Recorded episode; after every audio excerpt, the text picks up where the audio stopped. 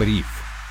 Всем привет, в эфире спецвыпуск «Бриф». Меня зовут Сергей Чернов. Сегодня со мной на связи главный редактор InvestFuture Федор Иванов. Федя, привет. Привет, Сереж. Предлагаю сегодня поговорить о пузырях на фондовых рынках. Мы видели, как в 2020 году было настоящее ралли фондовых рынков, и оно продолжалось практически до конца 2021. Все тогда решили, что это легчайший способ заработать деньги, но вот мы видим, пузырь сдулся и продолжает сдуваться.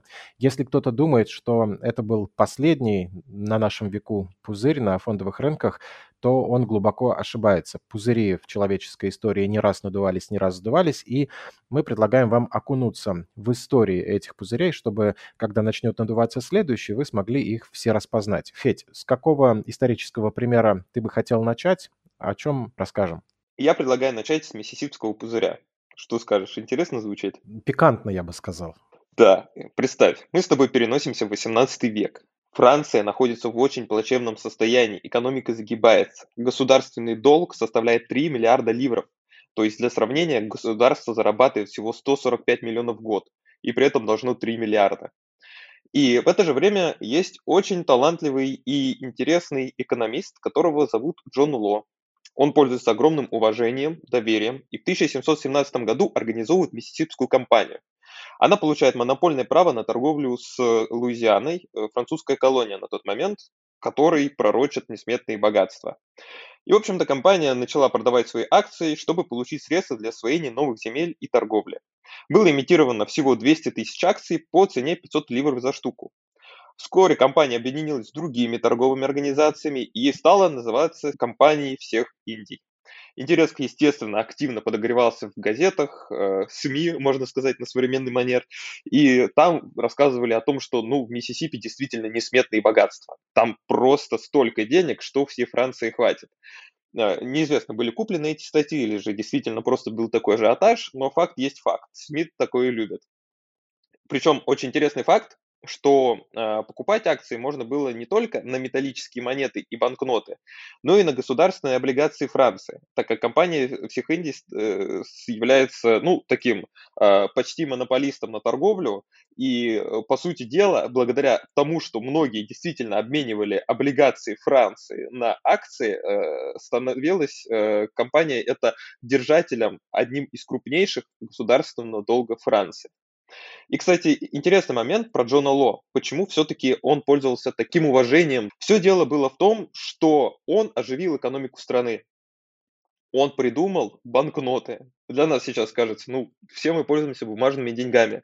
Но на тот момент все золото, серебро, медь э, были основными ходовыми валютами. При этом э, не было такого, чтобы была какая-то бумажка, за которую давали бы деньги. И вот как раз-таки Джон Ло придумал выпускать банкноты, которые были бы э, равны золоту, серебру и так далее. То есть э, полноценная ходовая валюта. Э, он сначала открыл э, банк, вот, этот банк как раз-таки предложил эту идею, начал ее воплощать, и позже а, этот банк стал называться Королевский банк Франции. Можно сказать, такой аналог Центрального банка на современный манер. Именно поэтому Джон Ло смог организовать такую огромную и влиятельную компанию. Uh, ну и успеху акций этой компании на самом деле сейчас позавидовали бы многие обладатели акций Теслы, которые успели купить еще, когда только она выходила на IPO, потому что прибыль была неимоверной. В 2017 году цена одной акции составляла 500 ливров, а летом 1719, то есть через два года, уже 2750, рост более чем в 5 раз. К декабрю 1719 цена взлетела до 10 тысяч ливров. Ты представляешь рост в 20 раз? Сложно, да, в такое поверить. Это даже сейчас с такими темпами микрофинансовые организации не способны зарабатывать. Кто-то на крипте так зарабатывал до того, как она обвалилась. И в этом безумном ажиотаже люди продавали недвижимость, брали долги и несли все деньги на фондовую биржу Джона Ло, чтобы купить акции компании. Но лично для меня ситуация на самом деле является репрезентативной для тех же 2020-2021 годов. Потому что, ну, люди реально брали кредиты для того, чтобы купить акции. И к чему это все привело? Но не будем отвлекаться от самой истории надолго. Э, люди настолько верили во все это, э, что вообще безропотно, без всяких сомнений влезали в долги, чтобы иметь возможность приобрести эти акции. Ну, естественно, как ты думаешь, насколько становится популярен человек, который сделал огромное количество граждан богатым? Мне кажется, его практически боготворят, э, что-то, знаешь, похожее на то, как сейчас многие относятся к Илону Маску. А еще мне, мне, у меня была гипотеза о том, что фамилия тоже помогала, потому что мы, те, кто изучает английский язык, знают, что Ло по-английски это закон. И человек такой приходит, я Джон Закон. Я, я здесь закон, и, и, конечно, ну, на каком-то таком э, бессознательном уровне к нему больше доверия.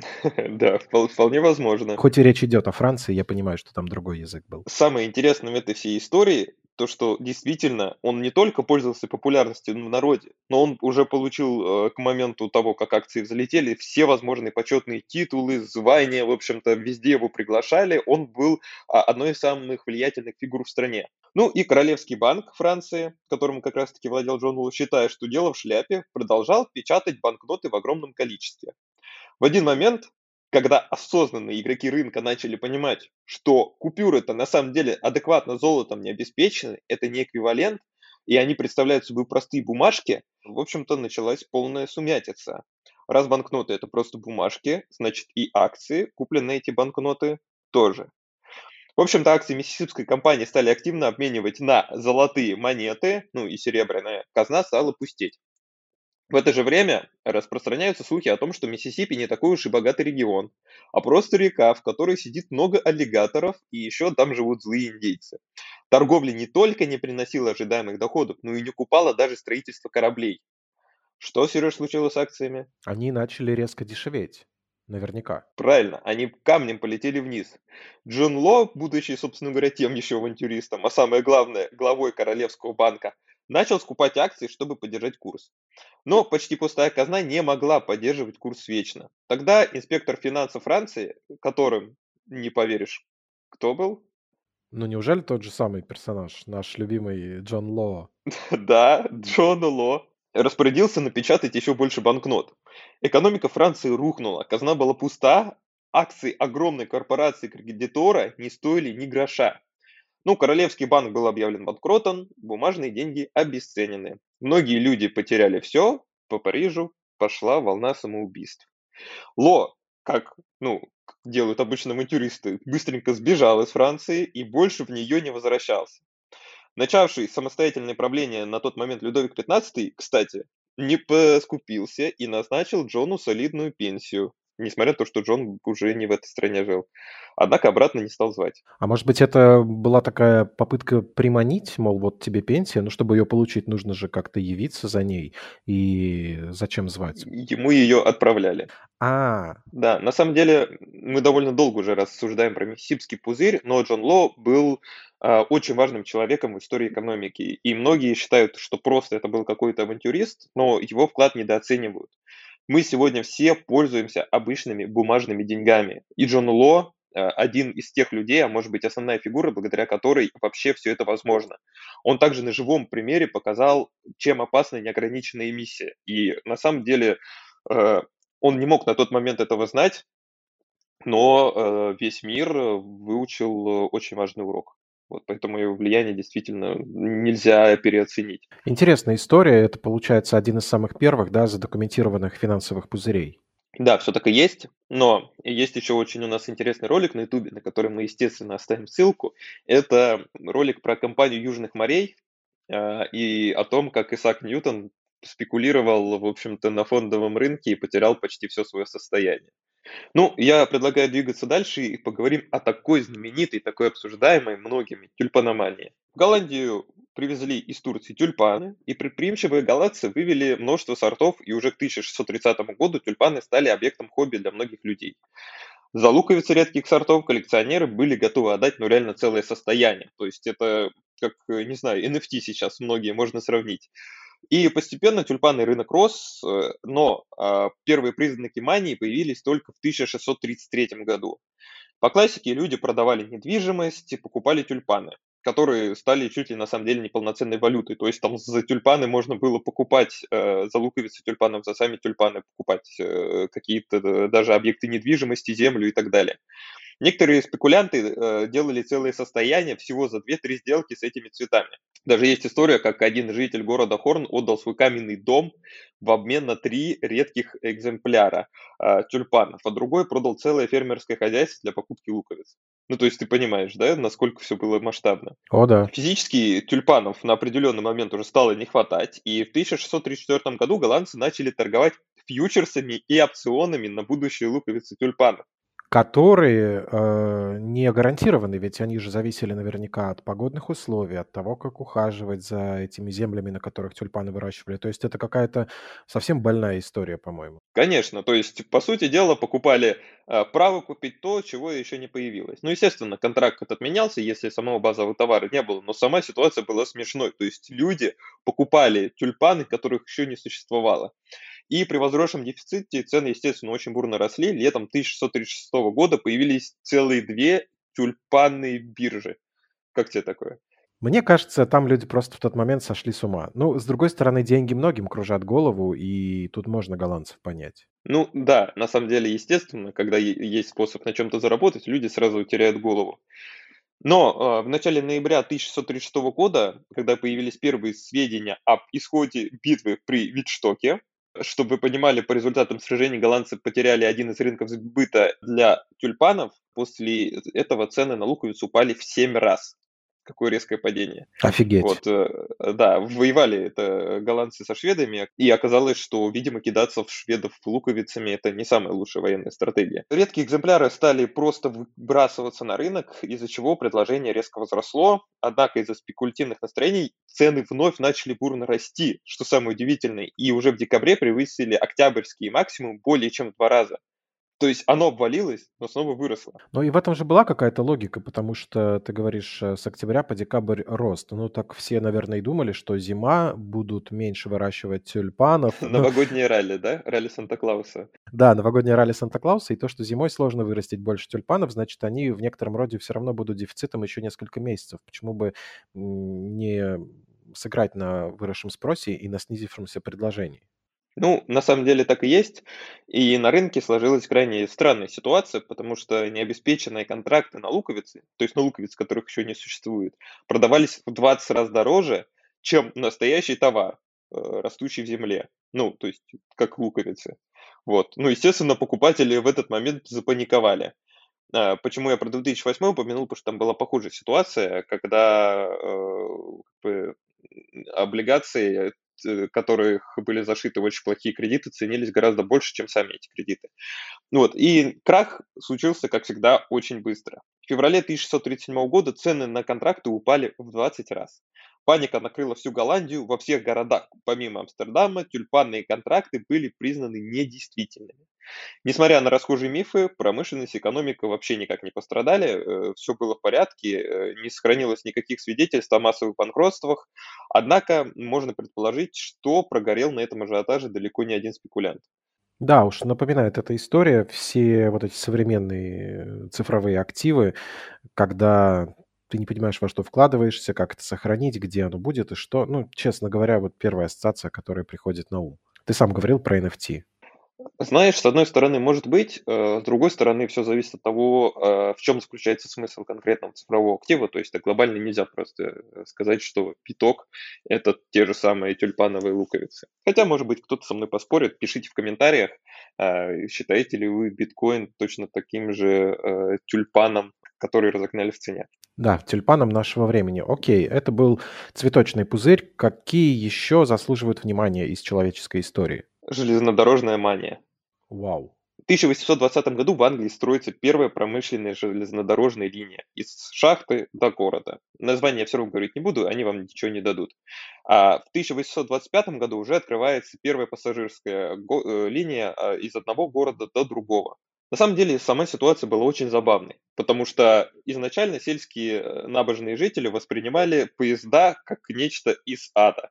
Но представьте, вы спокойно работаете в поле, и тут какая-то огромная шалентайн машина, которую вы никогда в жизни не видели, испускает огромные черные клубы дыма, жутко орет, там э, стучит по рельсам и проносится мимо вас на довольно большой под тем меркам скорости. Ну, естественно, вы испугаетесь и убежите. Вот такая примерно реакция у людей была. Многие очень негативно к ним относились. Но при этом, э, естественно, никто не будет с этим считаться, когда есть огромная экономическая выгода. К тому же в 1825 году отменяется созданный после кампании Южных морей о котором мы как раз-таки чуть раньше упоминали, на котором Исаак Ньютон потерял свои деньги, э, закон, который называется «Акт о пузырях». Это ликвидировало жесткие ограничения на создание акционерных обществ, которые на тот момент в Англии были. Железных дорог становилось все больше, и они приносили колоссальные прибыли. Э, например, э, руководство Ливерпуля Манчестер Рейлвей объявило о 10% дивидендах на свои акции под тем меркам это на самом деле очень много. Причем э, все это платилось чистой прибыли. Вот. Котировки что сделали? Сразу удвоились. Также стоит отметить, что э, все дороги были частными, и к одному городу порой могло вести несколько линий от разных компаний. Такая же ситуация была в США, это на самом деле довольно забавно, да, но государственных железных дорог тогда особо не было. Благодаря индустриальной революции появился средний класс, который искал способы приумножения своих сбережений. И нашел их, естественно, нашем любимом инструменте, который очень э, хорошо разгоняется в акциях. Но э, на самом деле тут все было не так однозначно, потому что к 1840 году железных дорог стало настолько много, что многие акции начали просто торговаться ниже цены размещения из-за огромной конкуренции. Но символическим моментом начала лихорадки стала поездка обожаемой народом королевы Виктории на поезде в 1842 году. Это касаемо того, как такие вроде бы не связанные события могут что-то раздувать. Плюс к середине 1840-х экономика растет, и Банк Англии снижает процентные ставки. Когда процентные ставки снижаются, естественно, государственные облигации, самый популярный инструмент для инвестиций, становится неинтересным. И ко всему прочему, извиняюсь, что я так много факторов перечисляю, но все, эти, э, все их нужно понимать, потому что это больше уже на современную реальность похоже, когда очень много факторов влияет. В 1844 году выдается огромный обильный урожай в сельском хозяйстве. Товарный оборот сильно увеличивается, естественно, и требуется строительство новых путей. СМИ, э, снова их так назовем, того времени резко подхватывают ажиотаж и стали активно э, рекламировать удивительные возможности железных дорог. Учредить железнодорожную компанию в то время было очень просто. Власти вообще не вникали в адекватность технической стороны процесса, так как все находилось в частных руках, ну, типа, ваши проблемы. Ну, и, конечно же, те, кто организовал эти компании, очень хорошо заносили местным чиновникам, которые одобряли все это строительство. Куда без взят. Ничего не меняется. Угу. Вообще ничего, Сереж.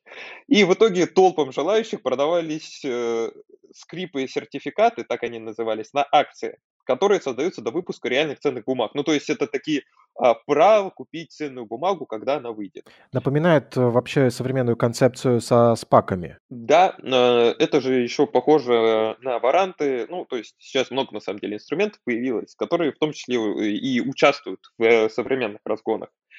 В общем-то, скрипы железнодорожной компании начали торговаться на бирже как платежные средства. То есть это они стали настолько ликвидными, что это уже практически деньги были. В это же время начали, естественно, процветать мошеннические схемы. Э, вспоминаем Николу, которая говорила о том, что у нее супер прогрессивный экологичный грузовик, э, который вообще не вредит природе и так далее. А в результате оказалось, что они машину с горки пустили, а никакой технологии у них нет. В общем, одной из э, них, из таких мошеннических схем стала выплата дивидендов из капитала, создавшая, по сути, ряд компаний-пирамид. То есть компания привлекала деньги, и из этих привлеченных денег платила щедрые дивиденды. Ну, ты же понимаешь, что это классическая схема Понци. Схема Понци? Я слышал эту фамилию, но будь добр, объясни подробнее. Обычная пирамида. Старым вкладчикам выплачиваются деньги за счет новых.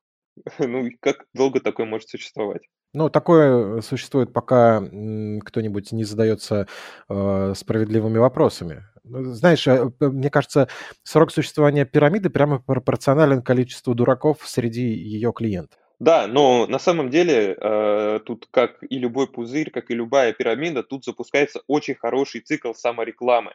То есть там даже покупать не нужно СМИ, ничего. Люди сами рекламируют, потому что они изначально получают огромные доходы. А, однако, естественно, как только несколько десятков компаний оказались нежизнеспособны, люди начали бежать от них. И в конце 1845 года Банк Англии поднимает процентные ставки и вновь повышает привлекательность облигаций. Успешные железнодорожные компании стали скупать провалившихся конкурентов за бесценок, и акционеры с удовольствием продавали бумаги, надеясь вернуть себе хотя бы небольшую часть от того, что они вложили.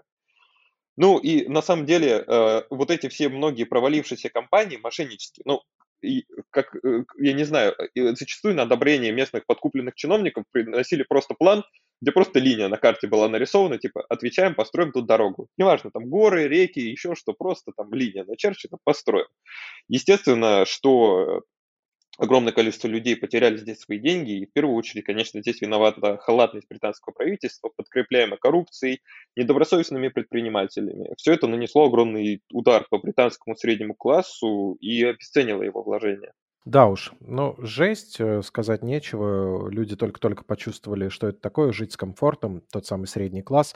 И вот тут вот такое. Мне знаешь, что нравится? Что пока все, что ты рассказываешь, касается Европы и Штатов. Ну, как-то вот, видимо, у них финансовая система начала развиваться чуть раньше, чем в других частях света, если я правильно понимаю. Поэтому у них там такие примеры и есть. А давай я расскажу тебе про самого богатого человека в истории. Я и так знаю про Илона Маска. или, или это другой? нет, этот человек был значительно богаче. Ого. Звали его, эм, ну, в целом я с тобой согласен, да, нельзя сказать, кто в истории был однозначно богатым, потому что стоимость некоторых вещей, их оценка, оценка состояния и так далее, они очень сильно варьируются. Ну, э, знаешь ли, я соглашусь с тобой. Я, знаешь, просто предлагаю э, сказать, что критерий определения богатства у каждого свой. Если мы начнем измерять богатство в любви русского народа, мы с тобой точно знаем, кто тут самый богатый. Да, это тоже правда. Вот. Но при всем при этом многие эксперты сходятся во мнении, что самым богатым человеком в истории был Манса Муса, а правитель Африканской империи Мали. Он родился в 1280 году, однако на престол зашел лишь в 1312, то есть ему было уже 32 э, года. До этого времени правил его брат, который решил посвятить себя экспедициям.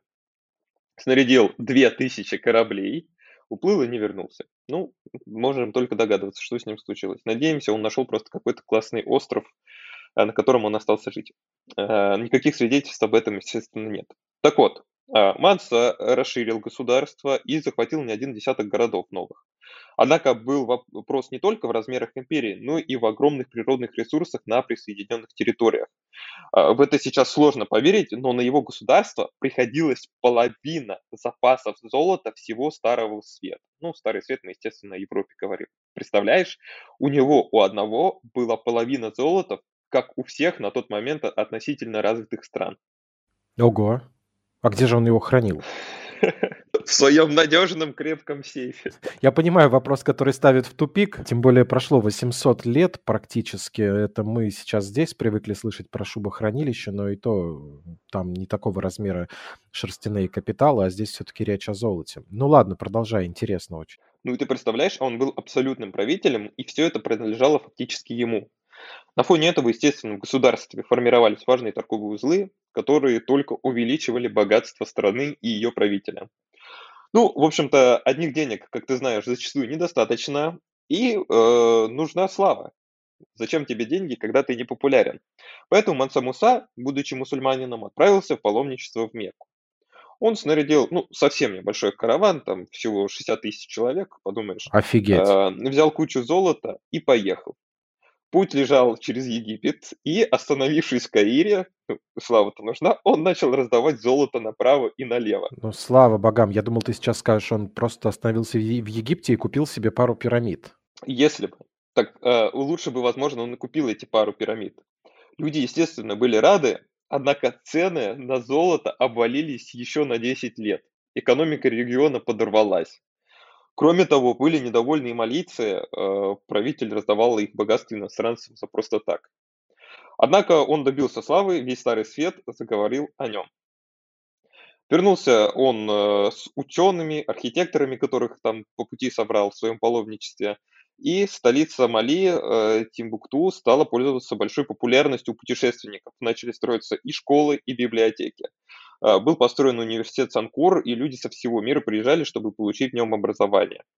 Э, император умер в 57 лет, э, его сыновья по классике развалили государство на небольшие страны, и Мали больше никогда не вернулась к своему величию.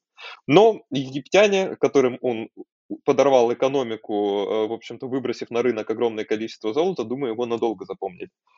Причем тут сразу ты и не скажешь, каким словом они его сейчас припоминают, хорошим или плохим. Ну, сейчас уже не припоминают, 800 лет прошло, как-никак некому вспоминать, но вроде и золото раздавал, и с другой стороны вот такой негативный эффект. Хорошая, кстати, наверное, иллюстрация и самая подходящая к тому, о чем ты вначале говорил, про то, что просто залить все деньгами не всегда хорошо, потому что как только э, денег появляется у людей очень много, и им не жалко их тратить, э, то торговцы, видя это, например, логично, что делают? Поднимают цены, как бы и ситуацию, проблему это не решает. Да, естественно. Ну, это если, ну, я сомневаюсь, что у нас есть такие слушатели, но если у кого-то до сих пор есть мысль, а что просто денег не напечатать? Ну, слушай, пока на YouTube в комментариях регулярно спрашивают о том, почему для экспортеров невыгоден крепкий рубль, я думаю, нам есть э, о чем говорить в этих подкастах. Мгм. Ну и давай, я предлагаю, мы уже довольно долго разговариваем, рассмотреть последний пузырь. Э, Я думал, ты предложишь спеть, раз мы слишком долго разговариваем. Ну, раз пузырь, так пузырь. Давай. Да, называется он «Флоридское сумасшествие». В общем, во время Первой мировой войны американские богачи были лишены возможности проводить привычный летний отпуск в Европе. Ну, знаешь, так просто съездить в Европу летом отдохнуть. Пришлось искать альтернативы. Предприимчивые инвесторы и другие сообразительные граждане увидели, что земля одной бедной окраины США очень недооценена, а, несмотря на теплый климат, океан и прекрасный песчаный пляж. Ну, естественно, речь идет о Флориде. Майами получил статус курортного рая. Инвесторы со всех уголков Соединенных Штатов стекали сюда, чтобы успеть урвать хоть небольшой кусочек земли. Цены пошли наверх. Участок, стоивший в 1920 году 20 тысяч долларов, 1923 стоил уже, ну, предположи, Сереж, сколько? Мне сложно говорить про цифры, но давай, пускай будет в 20 раз больше. Ты практически угадал, в 40 раз больше. Он стоил 800 тысяч долларов, а в 1925 году уже 4 миллиона долларов. Ты представляешь, я даже считать не хочу, во сколько раз это больше. Это просто какие-то несоизмеримые значения. Безумие. Безумие. Так оно и называется, флоридское сумасшествие. Постоянный и стабильный рост цен на землю, естественно, привлек спекулянтов. А, ну и просто людей, у которых были какие-то сбережения, которые хотели их вложить. Ну и, в общем-то, а, заходим с плечом, классика жизни. А, желающие могли купить землю без оплаты полной стоимости. То есть сделки заключались на основе залоговых соглашений, покупатель вносил 10% от стоимости земли и получал полные права собственника. Прикинь, за 10% покупаешь кусок земли, а остальное потом вернешь. Люди зарабатывали тысячи долларов, в то время как средняя годовая зарплата в Штатах составляла менее 2500 тысяч долларов. Ну, то есть, э, как бы купил за 10%, цены растут, продал, тоже там э, вернул деньги, которые был должен, еще очень много сверху заработал. Мечта. Из 110 тысяч жителей Майами более 50 тысяч были втянуты в спекуляции с недвижимостью, почти половина населения. Ну и, естественно, ценовым пиком флоридского безумия э, можно считать май 1925 года, а рекордной сделкой продажа участков по ценам от 6,5 миллионов долларов до 30 э, миллионов, э, ну 30 миллион, э, целых 60 миллионов долларов за акр земли. То есть это вообще сумасшедшие цифры, особенно на то время. Из-за таких цен многим спекулянтам в результате стало просто не хватать денег, чтобы участвовать в торгах. Даже 10% от этой суммы, Сереж, ну я думаю, ты понимаешь, что это даже по современным меркам огромные деньги. Ну да, особенно если, ну да, конечно, мы тут инфляцию учитывать не будем. Да, конечно, я понимаю. Да, э, ну, это просто не потянули, так сказать. И начался медленный спад цен, богатые снова поехали в Европу, война закончилась, и в 1926 году по Флориде прошелся ураган, унесший несколько сотен жизней. И это стало критической точкой, пошла череда банкротств. Великая депрессия 1929 года добила и так уже сдувшийся рынок. Э, дом в центре Майами в начале 21 века имел ту же самую цену, что и в 1925 году. Как тебе такой факт? Он, конечно, интересный, когда ты говоришь про сдувание пузыря, но все-таки хочется обратить внимание на то, что дом стоил дороже, чем э, в самом начале этого безумия. То есть какой-то рост, он все-таки закрепился. И Тут, конечно, сложно гадать, был бы он таким же, если бы рынок развивался естественным образом, но отрицать нельзя, что цены на недвижимость хоть и упали, но все равно оказались выше, чем до бума. Да, но это если ты не учитываешь реальную доходность того момента, а реально окажется в огромном отрицательном значении. А, именно если брать с пика, ну и, наверное, совсем небольшой с э, момента, когда все-таки дом не был дорогой. Представляешь, прошло там 80 лет цена не изменилась. То есть, э, как, а учитывая, что инфляция в, в разных моментах в США была равна достаточно весомым значениям, я думаю, что э, те, кто купил на самом пике, конечно, им было очень грустно. Это еще раз доказывает нам, что прибыль на подобных э, безумных каких-то ростах, на хайпе, на пузырях, может быть, на пирамидах получают только те, кто может быть, даже не по своему уму, а просто из чистого везения вовремя зашел, вовремя вышел, умело крутился, делал все быстро и просчитывал, наверное, риски, хотя бы как-то вот на примитивном уровне, но видел, когда стоит остановиться. То есть эта история не для всех. Любой хайп на фондовом рынке – это всегда счастье для нескольких избранных. Избранных не потому, что они самые умные, а потому что скорее самые везучие. Ну, я тебя тут поправлю, что все-таки это не фондовый рынок, это рынок недвижимости, но спекулятивная история похожа. Скажи, кто виноват в том, что такая ситуация случилась в первую очередь? Родители. Я как хороший психолог, знаешь, всегда отвечаю, что во всем виноваты родители. Ну, э, извините, это, конечно, все в формате шутки, не всегда родители, но тем не менее какая-то какой-то определенный уровень финансовой грамотности должен быть у каждого из нас для того, чтобы не допускать в сознательном возрасте, когда ты распоряжаешься деньгами, таких провалов. Естественно. Ну, виноваты, конечно, инвесторы. Ну, то есть, однозначно, те люди, которые участвовали в этих сделках. Вера в бесконечный рост рынка и использование при этом всем еще заемных средств при полном игнорировании рисков э, в результате оставили не только людей без денег, но еще без крыши над головой около 17 тысяч человек.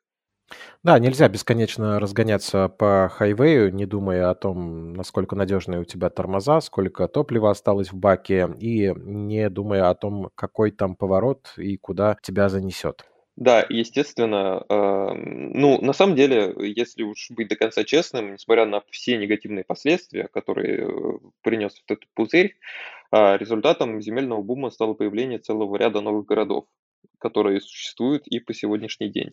Будем считать, что это такое побочное положительное последствие этого пузыря, но в целом никак не пытаемся живописать в положительном ключе подобные истории. Федь, спасибо, что рассказал. Мне кажется, картинка дана четкая, ясная. По крайней мере, у меня появилось больше понимания таких основных признаков финансового пузыря, о которых раньше я, наверное, не догадывался. Да, Сереж, на самом деле э, нельзя э, планировать будущее, не зная ошибок прошлого.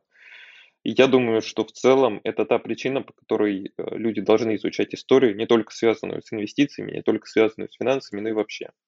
Ну и я думаю, если зайдет, мы с тобой мы сможем еще какие-нибудь интересные темы вытащить. Например, про ту же самую Японию, э, либо про пузырь доткомов.